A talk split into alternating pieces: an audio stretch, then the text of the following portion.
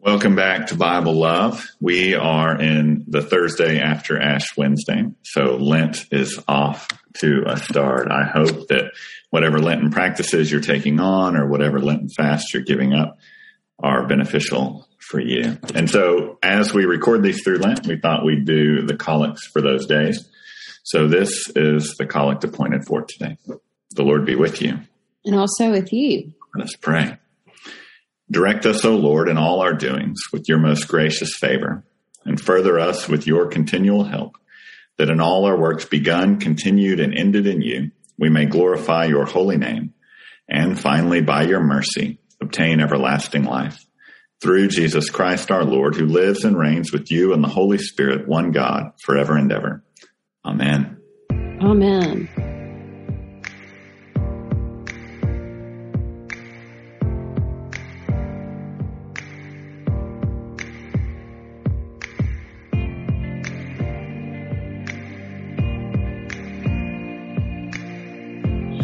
Before we get started thinking about Lent, do you have a practice you're taking on or something you're giving up? What are you doing? Um, I no, I don't. I so we're recording this on Monday. I guess I have like a two days, few more days to figure it out. yeah. So I do um occasional day long fasting. Mm-hmm. Uh, and so I'm I'm doing that on Wednesday. So when this comes out, I will have eaten again. But you'll be hungry. Yeah, I'll be hungry. And I do that for spiritual purposes, for physical purposes, lots of reasons. Fasts are a good thing. I commend yeah. them.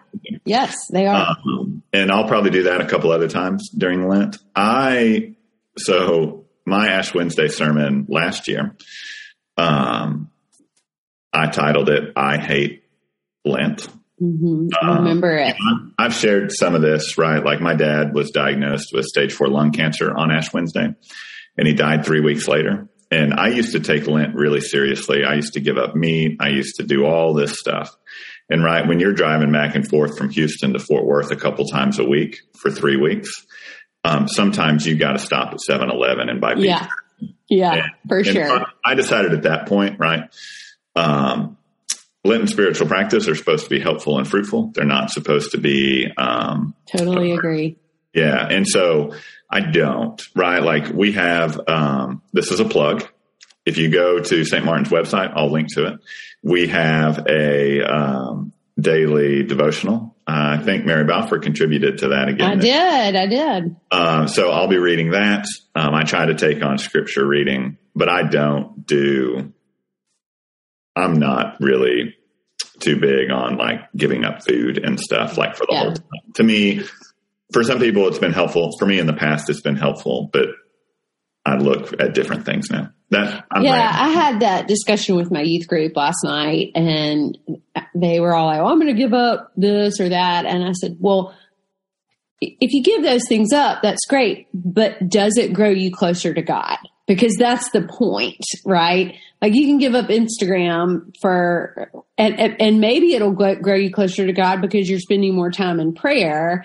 But I, I really, and really since I've been a priest, have moved more towards taking things on. So I've got two things, and one of which I did last year. So you'll probably remember this, maybe you won't.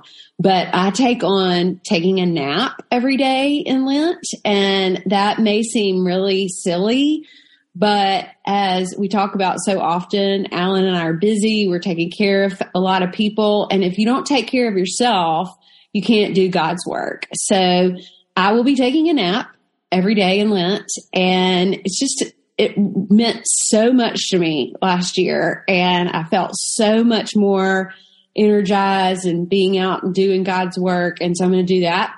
And then this year, we have a parishioner who approached me about doing the stations of the cross on Friday nights in Lent and walking the stations. And so um, I'm not going to be able to be there for everyone, but I'm going to try to be there for as many as I can. And maybe we can link something about the stations of the cross as well. Just a great way to like really internalize what happened to Jesus in the last moments, last days of his life. Um, which is what we're doing, right? Is preparing ourselves for what Jesus gave us, which was his life. Um, So those are my two things. So, um, Alan, I, I emailed you early this morning because I was thinking about like what psalm we wanted to talk about because we're still in the Psalms. And we've talked about um, the daily office often. If you're not an Episcopalian, you can go look this up in the Book of Common Prayer. And there are lots of prayers um, in Scripture to sort of get you through the entire day, intentional times of spending time with God. One that I do every morning is called Daily Devotions for Individuals and Families. It's on page 137 of the Book of Common Prayer. I have it memorized uh, because I do it every day. Um, and the psalm for that is Psalm 51. It's not the whole psalm, but I'm going to read just what's in the Book of Common Prayer for us. So open my lips, O Lord, and my mouth shall proclaim your praise. Create in me a clean heart, O God, and renew a right spirit within me. Cast me not away from your presence, and take not your Holy Spirit from me. Give me the joy of your saving help again, and sustain me with your bountiful spirit. Glory to the Father, and to the Son, and to the Holy Spirit as it was in the beginning, is now, and will be forever. Amen. So, one of the things I love about this psalm is it feels like a new day every day. Open my lips, O Lord, and my mouth shall proclaim your praise. So, Lord, help me think about how I can focus on you today. Create in me a clean heart. So, the day before a million people might have annoyed you, you're frustrated, you know, all of that, and renew a right spirit within me. So asking God to let go of all that that happened the day before and give me a clean heart. What do you have any thoughts about those two before we keep going? Yeah. Um, you know, those, that's the part that yeah, morning devotions for family every Sunday. And if you don't, Ash Wednesday, immediately after the imposition of ashes, we we read, chant, or sing Psalm 51, and, right. and we talk about the whole thing, right? Uh, the morning devotions picks out the highlights. the highlights, yeah. But you know, I, you know, when the the offering and everything's coming up, um, after the table's been set every Sunday at church, I kind of race over to an acolyte who has some water and a little bowl, and they pour water over my hand, and I say out loud, "Create in me a clean heart, O God, and renew a right spirit within me." That's a practice I picked up, and you know, I'm about to do some. I don't know what happens at the table, um, but but somehow God works through through us to to enable something to happen, and so that's a reminder to me that like I want to be in the right place because yeah. leading worship, there's a lot going on, and we're making sure acolytes are doing the right thing. We're making sure all of that. When I get up to that table, I want to make sure my heart's in the right place. Yeah, and so that's totally. what I say. And and there's something with the Psalms, and we can talk about this. We'll talk about it during Lent, I'm sure. Psalm 22, right? My God, my God, why have you forsaken me? Right. Uh, maybe maybe in Holy Week we can talk about that one because Jesus said those words from the cross. Everyone around who heard that they filled in the blanks and they knew the rest of the psalm. It was a marker that let them know the whole deal. And so for me, it's kind of that, that one line of Psalm 51. When I say, create in me a clean heart, O God, renew a right spirit within me. In my mind, um, and hopefully in my spirit, the, the totality of Psalm 51, um, is there, you know, wash yeah. me through and through from my wickedness, cleanse me from my sins. I mean, all of that stuff. Um, so that, you know, it's something that happens. It's, it's a big part of my spiritual practice is well, and I think that is so beautiful and makes so much sense because when we're coming to the altar, to the table for Eucharist, you know, I don't like punch a card and ask people, but in my mind, my assumption is if you are taking Eucharist, then you are searching for that, that clean heart, that be a follower of Jesus in every way because you are taking the body and blood of Jesus. So I love that. I might take that practice up too. Um, I love that. And, and asking God for that clean heart every single day feels really important to me. Um, because we're human, right? And we just like take on stuff. I mean, I, do it every day. I had the couple parishioners come up to me yesterday. This is bothering me. That is bothering me. And I was like, ask God to give you a clean heart. Like, is this worth going to the table for or dying in the ditch for? Or is it worth asking God just to give you a clean heart in that? So I think just those words are so powerful. So, so, so powerful. Um, the next line, cast me not away from your presence and take not your Holy Spirit from me. Again, like such a great line and such a powerful piece of keep me in your presence, Lord, but also take not your Holy Spirit from me. So often for me, the Holy Spirit is those wonders that we see in the day, um, where we're like, I don't know where that came from. You talked about the Eucharist a little bit while, a while ago. I mean, yes, we are ordained as God's instruments in the church, but really, I don't know what happens up there. You know, the Holy Spirit overtakes me. Um, when we're reading the offertory or singing the offertory, there's not a Sunday that doesn't go by that I don't just raise my hands. And that's not me putting a show on. That's just the Holy Spirit lifting my hands up and praising God. And so the Holy Spirit, that presence of that needs to be within me. I can't work without I can only I can't do with it I can't just do God and Jesus. I need the Holy Spirit there too. Again, I don't know how it all works and I'm comfortable with that. But I think that line of please Holy Spirit be with me, you know, feels really important. What about you? Yeah, um, you know, I think about that. You know, there's the question: uh, Can we ever lose the Holy Spirit? You know, that's been something that that's been debated, and there's scripture that talks about that that you can't write like if you're baptized, you're baptized. That's it. But kind of that that re-energizing, um, you know, it goes on. Give me the joy of your saving help again, right? Like some days we don't feel it. That doesn't mean faith isn't present, right? That doesn't. Right. You know, we don't lose salvation, but sometimes it feels like it. Sometimes we feel far from God. It doesn't mean God's far from us, but feelings are, are legitimate right? And so we can only comprehend through our feelings. And so I think about that like it's a reminder to us about the reality of God almost as maybe more than like begging God, please don't leave. It's a reminder to me that God's not leaving. And I think about, right? Um, so if you're paying attention. It's on news networks now and stuff. Asbury, um, yeah, college in Kentucky, right? They've been having like a two week long revival going on where these are college kids, right? And they went to chapel one day and they basically haven't stopped. There's been uh, people from around the world have shown up. It's been singing and prayers and, and preaching and, and all of this. And it's, you know, other people can debate what it is, but these are college kids that are hanging out um, doing things for the glory of God.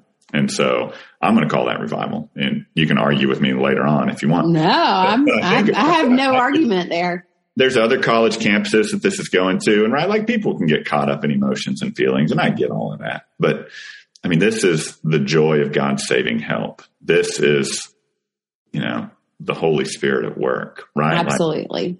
Like, I, I wasn't hanging out in chapel when I was in college. No, me either and so I think about that. Like, what is it that, that compels some people at some times to have a different experience of, of the presence of the nearness of God, the presence of the Holy Spirit? Yeah. And that Holy Spirit, man, it's just the unexplainable, right? It's the part where we can't like, we can't figure it out. We don't know. And I just believe that, that the Holy Spirit is, is right there and all of that. Um, so the next line, and I, this is my favorite line, I think. Give me the joy of your saving help again. So I love that word joy, but I think what it does is it balances even in our pain and even in our suffering that the joy of God is there. So I've told Alan about this and I, I think I've talked about it a little bit, but I'm not sure. Um, we have a grief group going on right now at Church of the Resurrection, which has just been incredibly powerful. Um, I tell them every week, like, I feel so honored to just be in this room. And they don't want to be there, right? Like they, they don't want to be talking about the, the, they, first of all, they don't want to be dealing with the death of a loved one. They don't want to be talking about the pain and, and who can blame them in any of that. But I also see, and one of the things the, the, the curriculum that we're using talks a lot about is no, God does not do this to you. You know, your father dying of cancer, you know, whatever um, the circumstance may be. But can you find that little bit of joy that's in there? And it may take many, many, many years to make that happen. But God's presence with you in this pain, walking in this room together, you know, sitting in the pain together, other people being there, the vulnerability of opening yourself up so give me the joy of your saving help again, even though it may feel like contradictory, joy and I'm suffering in the same sentence. I think that's how God works. Yeah. I mean, there's this idea that, that think it originates in like Eastern Christianity, or that's where I've heard about it most is Orthodoxy. It's the idea of bright sadness. And it's something um, that has kind of carried me through since, you know, Lent 2017 mm-hmm. when all this changed for me is this idea that, yeah, life sucks and we can be sad and we can grieve and we can be angry and we can hate life, like all of it. God's still good. There's still joy in that, right? Like I, you know, that Lent, my sisters and I went with my mom to the funeral home a couple of times and we laughed because we were together and we were remembering good times. And so we were doing the hardest thing we've ever done, but there's joy in that. And I don't mm-hmm. know how, like, it's a weird thing. Like the funeral director was like, she was tripping out that me and my sisters were just like cracking joke and doing all this. But like, we don't grieve as others grieve. We say yeah. that at a funeral. I mean, that's, that doesn't make Christian grief, un, or that doesn't make grief unchristian um, if we're sad and sorrowful, but but we know the end of the story and we know the joy of God's saving help. Absolutely. We had that very same experience when my mother all died in October. I mean, as much grief as there is, there, we had a lot of laughing and a lot of joy in that. And I just know that was God putting that stuff on our hearts. And the same for you and your sisters and your mom. Like, there's got to be some joy in all of it. And it may feel like it'll never get there. And I get that too. I get that too. Um, but I think if you can find those little moments, I think that's what this is all about. And then the very last line before the glory to the Father is sustain me with your bountiful spirit. So again, that spirit, but that word bountiful, that really stands out to me because this is again something we can't explain but God is so much bigger than us, so much bigger, bigger than we could ever understand. And that bounty of God's love is so huge and so beloved and so enduring. And I just love that word bountiful because it'll never run out. God's love will never ever run out, even in the midst of us feeling like crap or suffering or whatever it may be. That bountiful love will never end. And then I don't know, and I'm sure I should know, but I don't know. When we do these psalms, so often we do the glory to the Father and to the Son. To the, do you know? Do you know anything about that? Because I don't really know, but I know other than we're praying to God, to God, to Jesus, to the Holy Spirit. Um, to be a part and maybe I'm I'm sure there's like some Book of Common Prayer expert that can tell us. But when you do the daily office, and I think this is for all the daily office, whenever you say a psalm, you begin with glory to the Father and to the Son and to the Holy Spirit as it was in the beginning, is now and will be forever. Amen. And then when you end a psalm, you do that again. So sort of like giving, and I'm sure my dad or something will call me and be like, why didn't you learn that in seminary? Um, but Alan says he doesn't know either, Daddy. Um, so, but you, it, it, there, we're inviting, my guess is we're inviting God, Jesus, and the Holy Spirit before we say the psalm and after we say the psalm. And I'm talking like y'all can see me, but I've got like these two, two lines here to it, and, and the psalm is in between. Is that your guess?